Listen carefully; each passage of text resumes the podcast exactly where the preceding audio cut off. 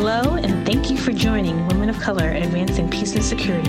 My name is Ashley Burrell. I'm the Secretary of the Board for Women of Color Advancing Peace and Security.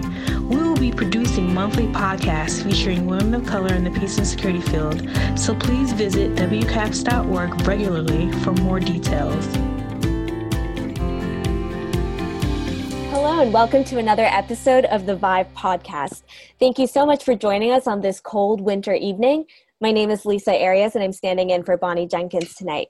Today, we have pl- the pleasure of having Ileana Valle join us. Ileana is a powerhouse. She's worn many hats throughout her career, including serving as an enterprise risk consultant at Deloitte, where she did financial analysis and management consulting um, and worked at the United States Bureau of Prisons, Federal Communications Commission, and JP Morgan Chase, all while also serving on the executive board of the Association of Latino Professionals for America.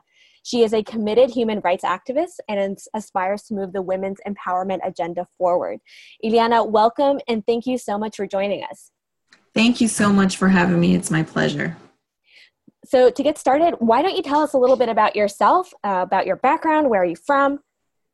Sure. So I have a little bit of a unique background. My family is originally from El Salvador and they migrated early in the 80s. And so a lot perspective of being a, a woman of color uh, stems from that background. And I began as a consultant to the federal government doing financial analysis work um, and mainly focusing more on private sector. And uh, the reason it was I sort of fell upon this career path because I uh, had to work uh, full time while also attending school full time in the evenings. And so that is where I didn't really have much of a broad understanding of career uh, opportunities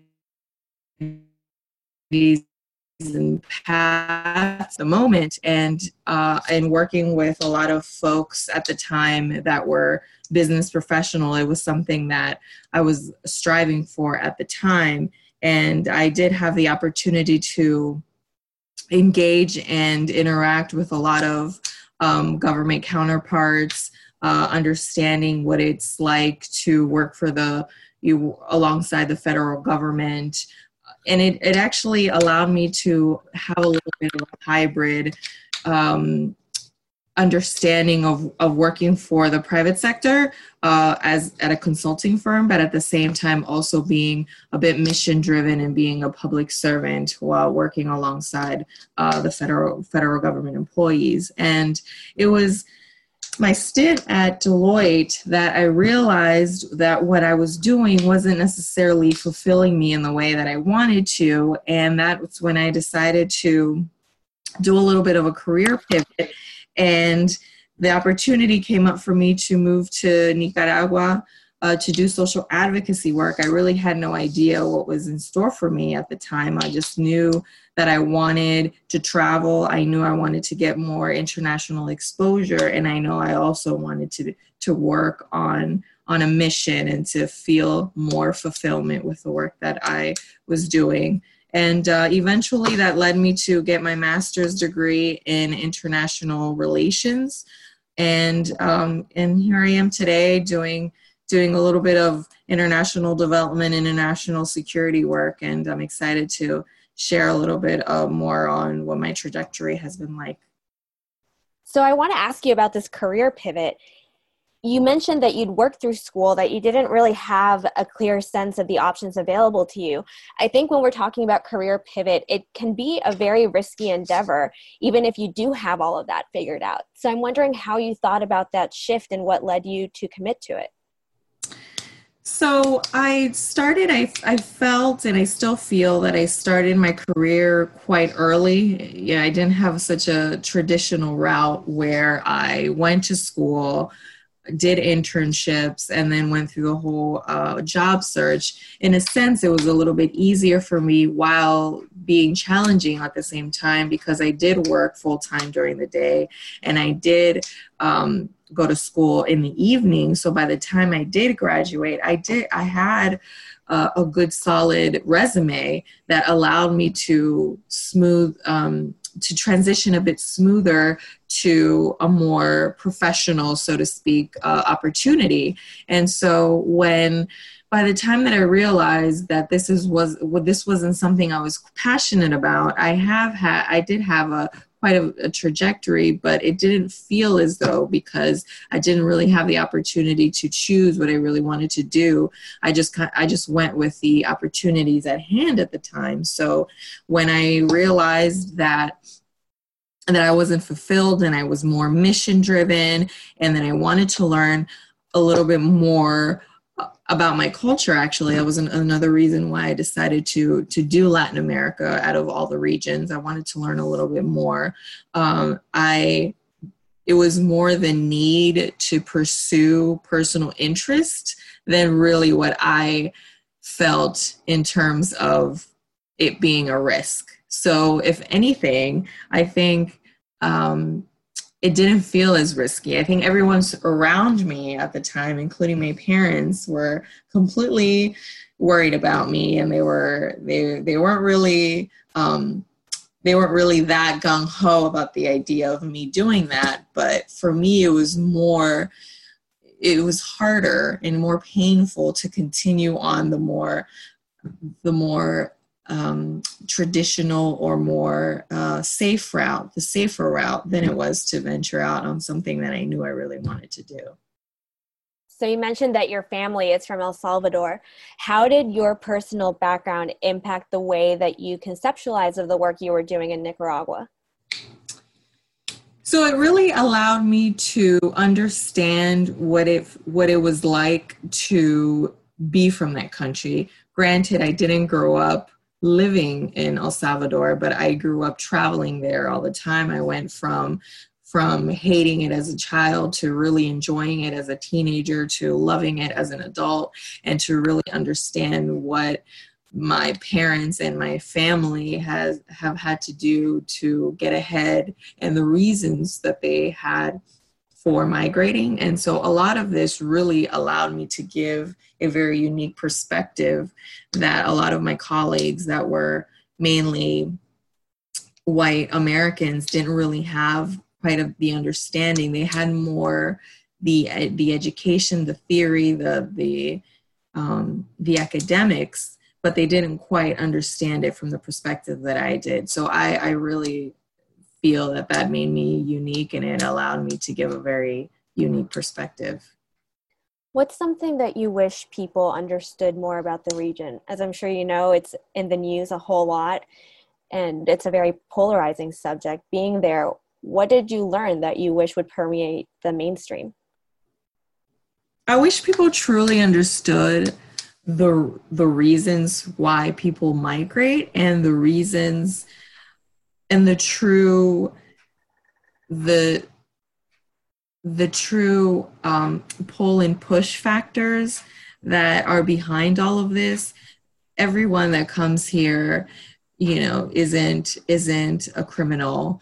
Uh, these are very hardworking people people that sacrifice a lot you know if if people can imagine what it's like to to have to go to another country. Sometimes you know from a from an american culture perspective people do it because they want to and they want to be exposed. But even that transition is very hard. So even if you can only imagine what it must be like for someone who doesn't wish to do this but needs to do this for either economic reasons or to secure safety for their children and a, a stable financial future for their children do you feel that the way that you think about foreign policy has shifted significantly after your time abroad?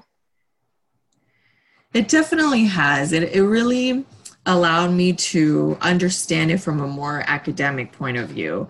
When I arrived in Nicaragua, I had a more um, anecdotal perspective. And though it's valuable but it, it being there really allowed me to to develop more of that academic lens that i really needed and continue to need as as i continue my career in foreign policy in in kind of understanding what is feasible and and what are some of the viable solutions to some of these issues And as you tried to figure out your career path, both in the business world and financial world, but also in the foreign policy world now, are there any role models that you've looked up, up to that have helped guide you? You know, it's interesting that you say that because, uh, you know, I've had a lot of people ask me the same question, but a lot of the Latino community in some of the larger cities like, you know, Washington, D.C., and you can even, you know, say also um, California, Los Angeles. Uh, some folks are the first in their family to aspire to get an education and to even pursue one, and I'm no exception. So, so really, it, I didn't really have many people within my immediate uh, community that I truly say that I looked up to. I have looked up to a lot of, uh, you know, family members, even my own parents, in terms of resiliency. Uh, but it was it, it then um, as I continued on with with my life and with my environment and the new environment I was forging, I began to value and truly understand that the people that are that you know people that I can look up to don't have to be people that I know personally. They can be people that I yeah, that I have heard or read about. And uh, one of the women that I truly have that I look up to now is um, is Michelle Obama. That's definitely one of my sort of archetypes, if if you want to call it that. And uh, resiliency, as already mentioned, is one of the the things that I that I learned quite early on. That is that our community has and is needed to overcome some of the barriers that we we live through. And so, um, Frida Kahlo was definitely one of my um, one of sort of the figures that I looked up to, in addition to some of the folks in my immediate community. Your answer really resonates with me. We both grew up in the same area, and so I, I, think we're both the product of a migration that occurred to the Washington D.C. area in the '80s. And I think for a lot of young Latinas, they we don't have that necessarily close example or role model in your immediate circle to look up to and that's why i think it's so important to bridge that mentorship gap so for you what has that mentor what does mentorship mean and what do you um, do in your own either professional or personal life to make sure that the next generation is going to have those examples in a more immediate form. So to me mentorship means to give it to give it forward or to pay it forward. That is something that i've my biggest philosophies and that i live by and one of the ways with which one can pay it forward is to provide mentorship. There's a lot of untapped talent within our communities and just the, the communities of color in general. And so providing that mentorship is really valuable. As i look back at you know my trajectory i didn't have many mentorship opportunities. If anything i have them more now where i am because i seek it. But at the time i you know didn't know how to identify it. I didn't know how to ask for it. I didn't even know the value of it.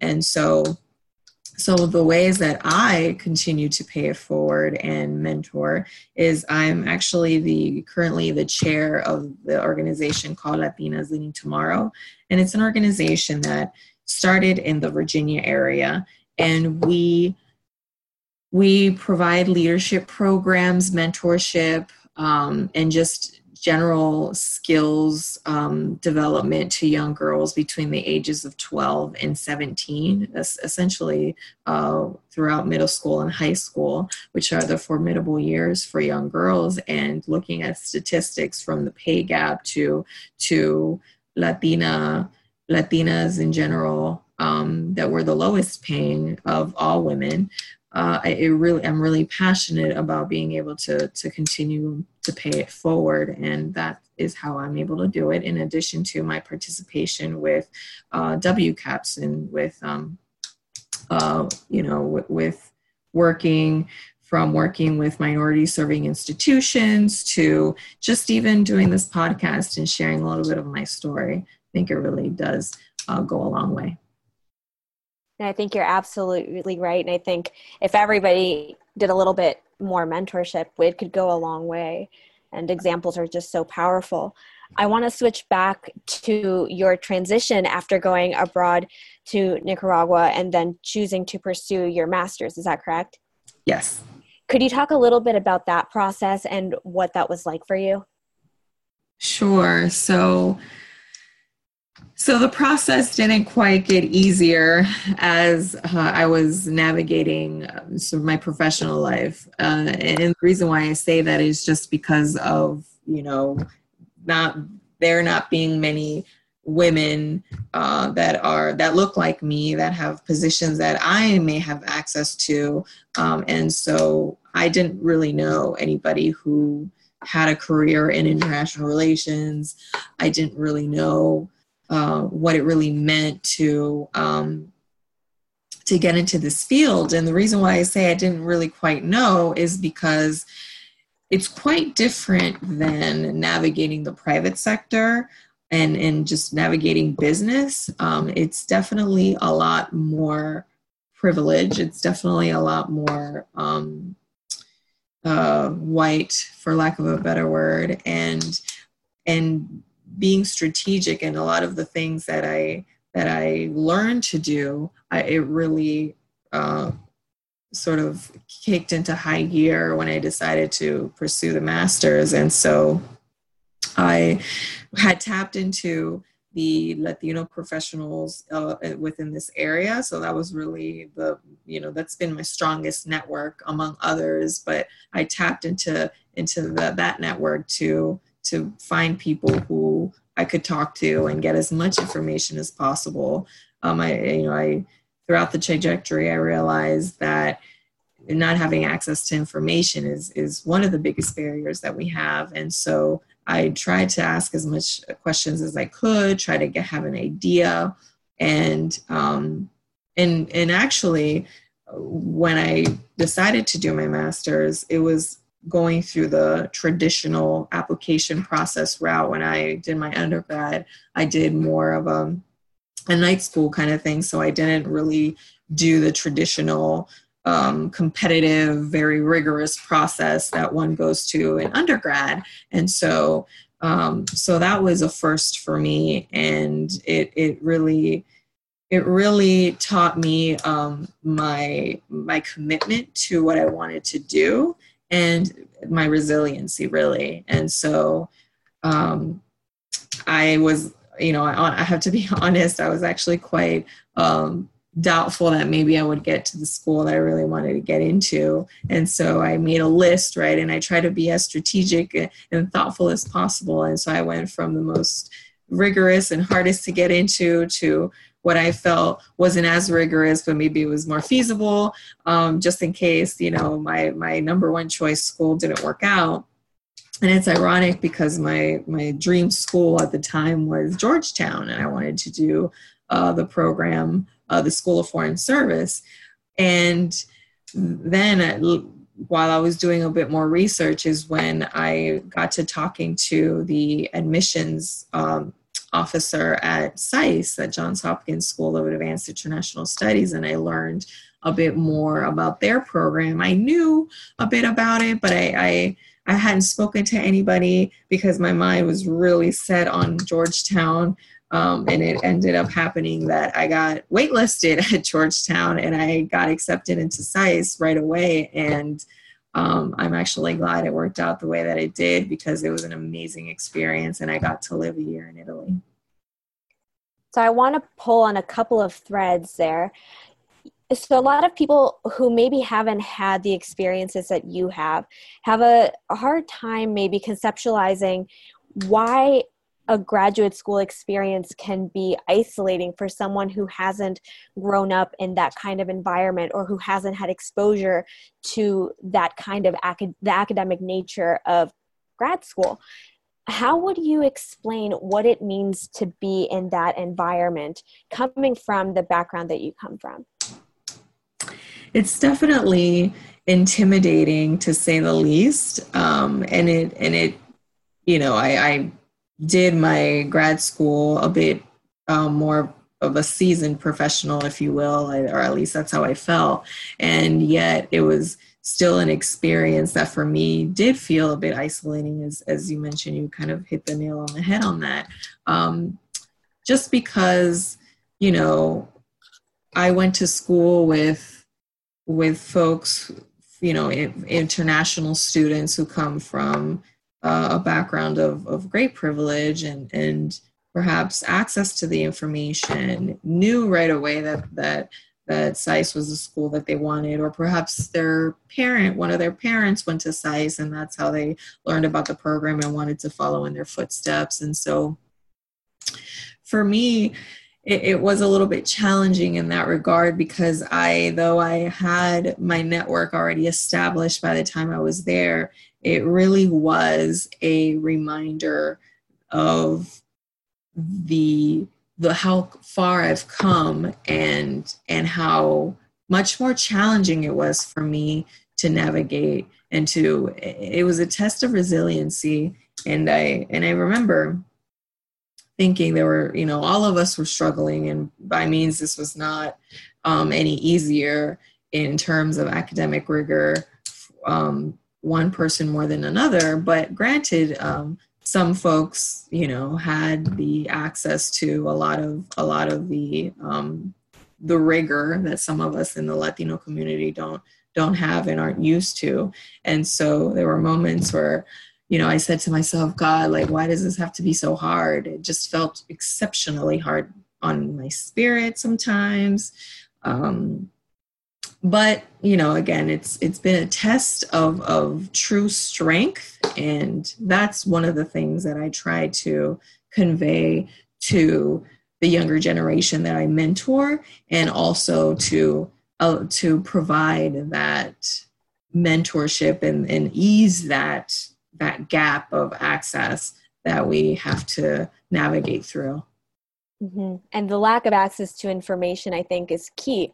And I think a lot of people would say, well, you have access to Google, so Google it. But the problem is that a lot of times you don't know what you're supposed to be Googling.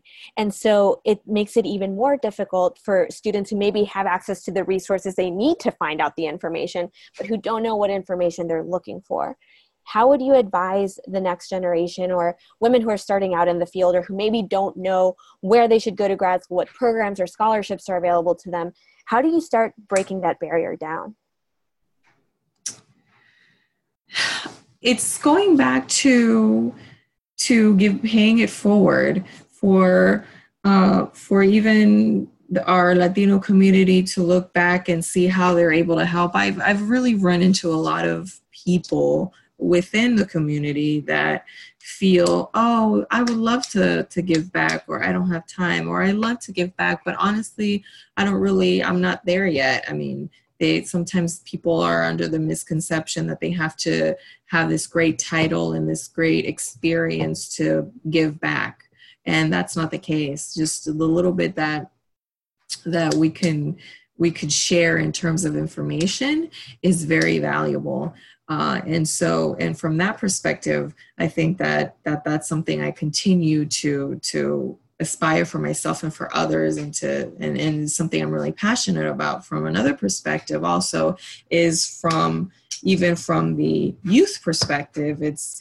it's you know culturally we are raised not we not quite the same you know different different there's different variations within our community but one of the things that i notice is just being able to ask for information like the like people are amazed at how people are willing to share this information how much people are willing to help when people ask help of them right? And so not being afraid to ask questions, not being afraid to ask for help, not being afraid to be forthcoming with the fact that you come from perhaps a underprivileged community. Just you know being authentic um, but yet also being brave enough to to want something more. I 100% agree. And i think one of the things that you're talking about there about people not feeling qualified to give information is something that as women we run up against a lot in many different contexts not feeling qualified to apply for a certain job not feeling qualified to apply to a certain school i think a lot of times we fall into the trap of telling ourselves no rather than letting other people do that um, and so I think you were mentioning this with regards to the schools that you applied to and kind of ranking them in order of the ones that you thought you would get into. There's a little bit of doubt there, an element of doubt. And I'm wondering how you would advise other women to surmount that and to really strive for what they really want, no matter how audacious or far fetched it might seem. I, you know, it's it's. I feel like I don't have quite the answer just because there's just so much. It's always a work in progress, even for myself. But I do think that that being brave and just thinking it from the perspective of if one doesn't have the the the courage to move forward, uh, then you know there is no path or there is no um, we, we haven't paved the way for others, right? So I always think of it more of a responsibility than more of a me being audacious enough to to want to aspire for more. I think that that's sort of where, from the perspective that I see it, and so I think no, this is really something I have to do. Um, how can I even teach uh, younger generations how to how to go after for after what they want if I can't even do the same? Um, and in terms of just um, generally being confident in oneself uh, you know there's everyone is still trying to figure it out men and women alike. I, I just think that sometimes men tend to uh, play it off a little bit better or they tend to fake it till they make it a, a, lot more than than women because they they they want to wait until they're specifically qualified for that position. We're all learning um, and if the opportunity presents itself I, am I'm, I'm a person that doesn't quite believe every uh, you know the coincidence exists. There is a reason why the opportunity came up and if it did um, that's why it's also important to to continue to learn to be prepared for when these opportunities happen. So when it's it's time to take it you know we can definitely um, take it and and be confident that we've prepared for it we prepare for the moment to take on this this new role. Along that line you know what are some of the challenges that you faced in your career? Have there been moments where you haven't felt like you've had the opportunities you wanted or like you couldn't access them? Um, what were some of those challenges and how did you deal with them?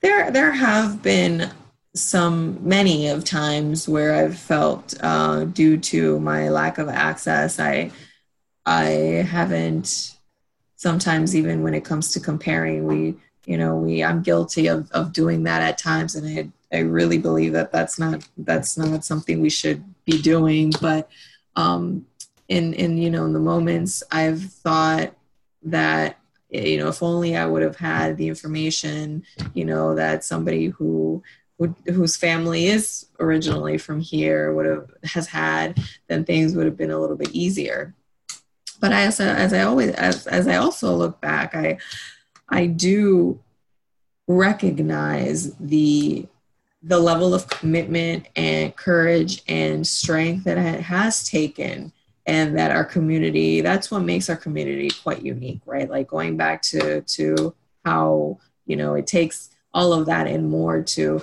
leave everything that one has to pursue something different in another country for a better opportunity. That's essentially what we're doing, right? Even as the the second generation or um, to, to now do things a little bit different that's essentially what we're doing right where we uh, we we're taking what we've learned and and and putting that to to the test to continue to further for for subsequent generations and so um, for me it's it's a work in progress. It's it's definitely being kind. One of the things that i'm very passionate um, as of late is empathy. And and one of the things that we have to learn also not only to show empathy for others but so much so for ourselves because we tend to be so hard on ourselves and it's a process. Trust the process. Um, and you know and just don't you know feel like there is a wrong question or or there, there's just ask all the questions out there. Now i i you know i ask everything that there is that i need to know for me to really truly understand. And and the moments where i feel self-doubt i remember the moments that i have been brave and i'm like i've been through worse. I can do this and and i continue to forge forward so you mentioned empathy in your professional life. Do you or in your personal life do you think there is a role for empathy to play in the world of security studies? I think a lot of times we get so caught up in the academic framing of things and acronyms and technical terms. Is there a role for empathy to play? Absolutely. In fact um, this is one of the the topics that i have been involved lately with uh, some colleagues from SAIS that um, we developed a, a, workshop for for the Women's um, SAIS Women Leadership Initiative um, housed at, at SAIS uh, to impart um, empathy and, and, teach it and how it's relevant and it's not just something that needs to be um, taught within the the um, lens of gender right it's something that that it needs to it's obviously something that's gendered it's definitely something that having empathy is considered a, a, female trait at times and that there is no room for that in foreign policy. Uh, but I definitely think that our issues um, are a manifestation of our lack of empathy at times.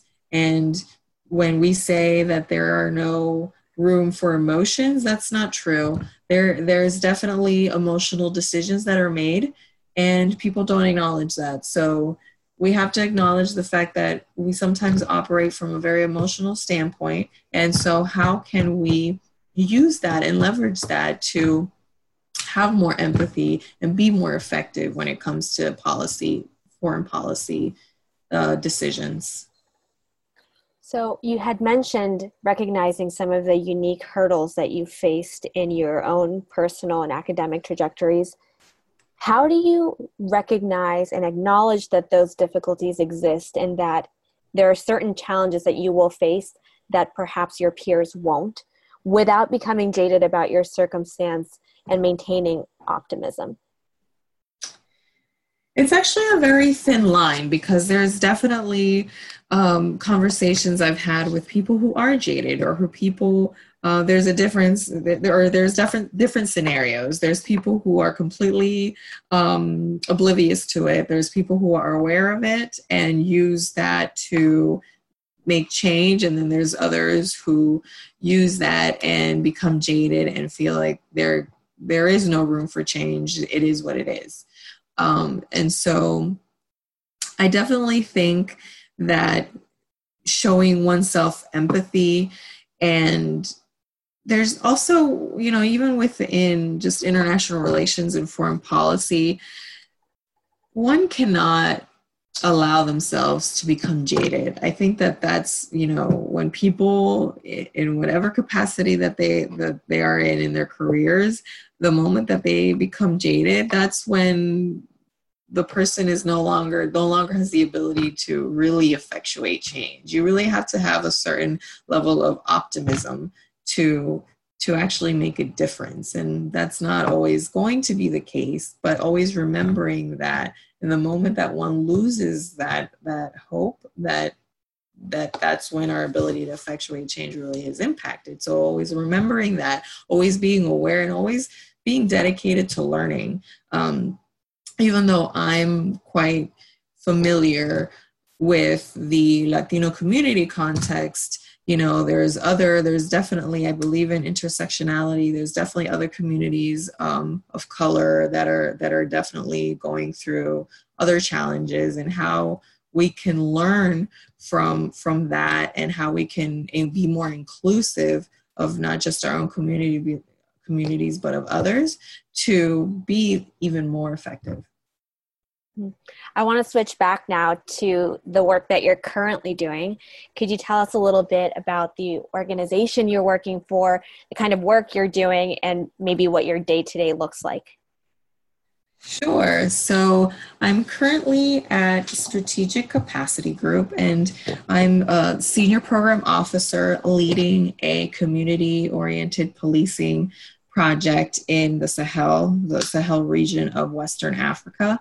And um, it's a little bit of a um, of a change from my background in Latin America, but you know that that is also um, a manifestation of my commitment to continue to learn and and and that sort of thing. And so um, the organization has a more of a educational mission, if you will, and it's and it's very dedicated to building institutional capacity of foreign governments um, as it relates to security sector institutions.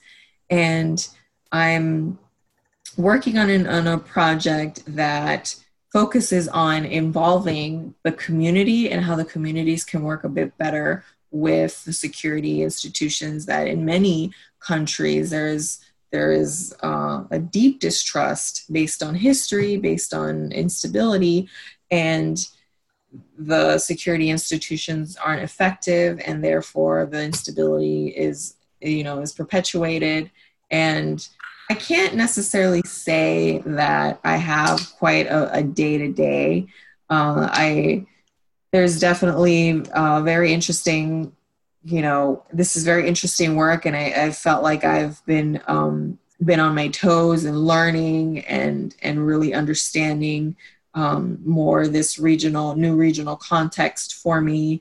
And I'm going. It's going to require me to do a little bit more traveling than I have before uh, to Africa and some of the countries that we're working in. So I'm really very much looking forward.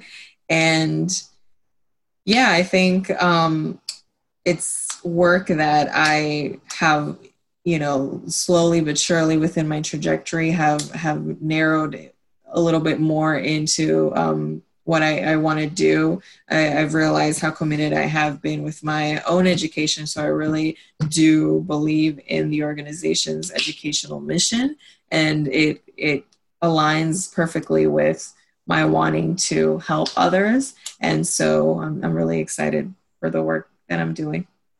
I'm glad you got to marry your interest in education with that of security studies. I think that's a very powerful and unique thing in the coming years, how do you hope to see the field of foreign policy change, if at all? Are there any things that you want to see be different in a decade, let's say? I hope things are different. I think that things need to be different in order to address the ever changing issues that we are facing and continue to face. Uh, I do, I do look forward, and I'm very excited to to the work that WCAPS is doing and how it's manifesting in the world. And a prime example of that is very, uh, you know, here in our, our, very own home with um, a more diverse uh, Congress and incorporating some of these unique perspectives. The fact that there hasn't really been that much diversity and change in areas that really need it um, is something that I think it's it's sort of it's it's very much needed and it's sort of about time to that that you know we incorporate and we continue to push to incorporate more um, women of color perspective in particular.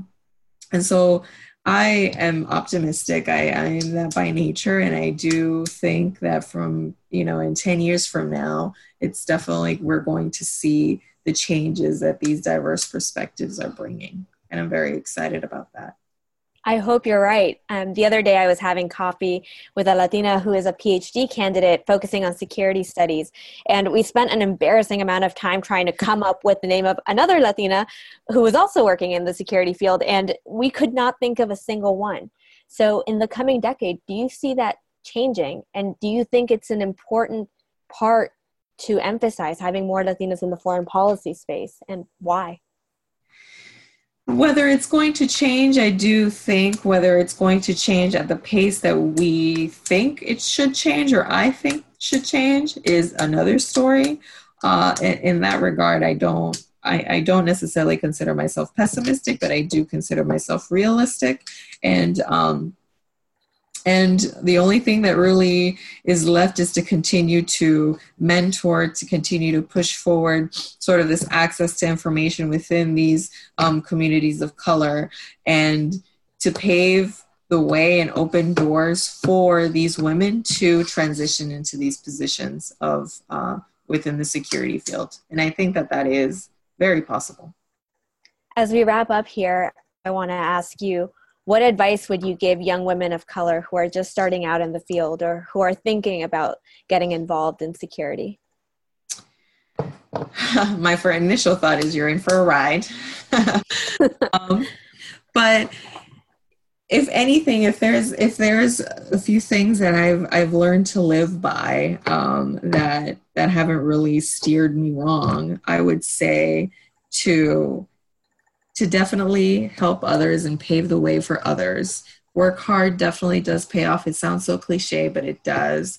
Uh, being strategic. Strategic has been something very key that I've learned, um, you know, throughout my career that I wish I, I, I would have learned earlier on. But it's something that I definitely think, um, you know, things from having contacts to having sort of even the interactions and the access to some of these people who will allow for continuous access to the information and to the people and to the opportunities that is all based on um, a very strategic position that we have to learn how to navigate as um, when people of color and as women. And resiliency it's something that you know when we're up against uh, challenges and barriers, it's it's something that we will will help us guide through the journey and not allow us to give up. Thank you for that. And my last question, what does success mean to you? Success means to me success is to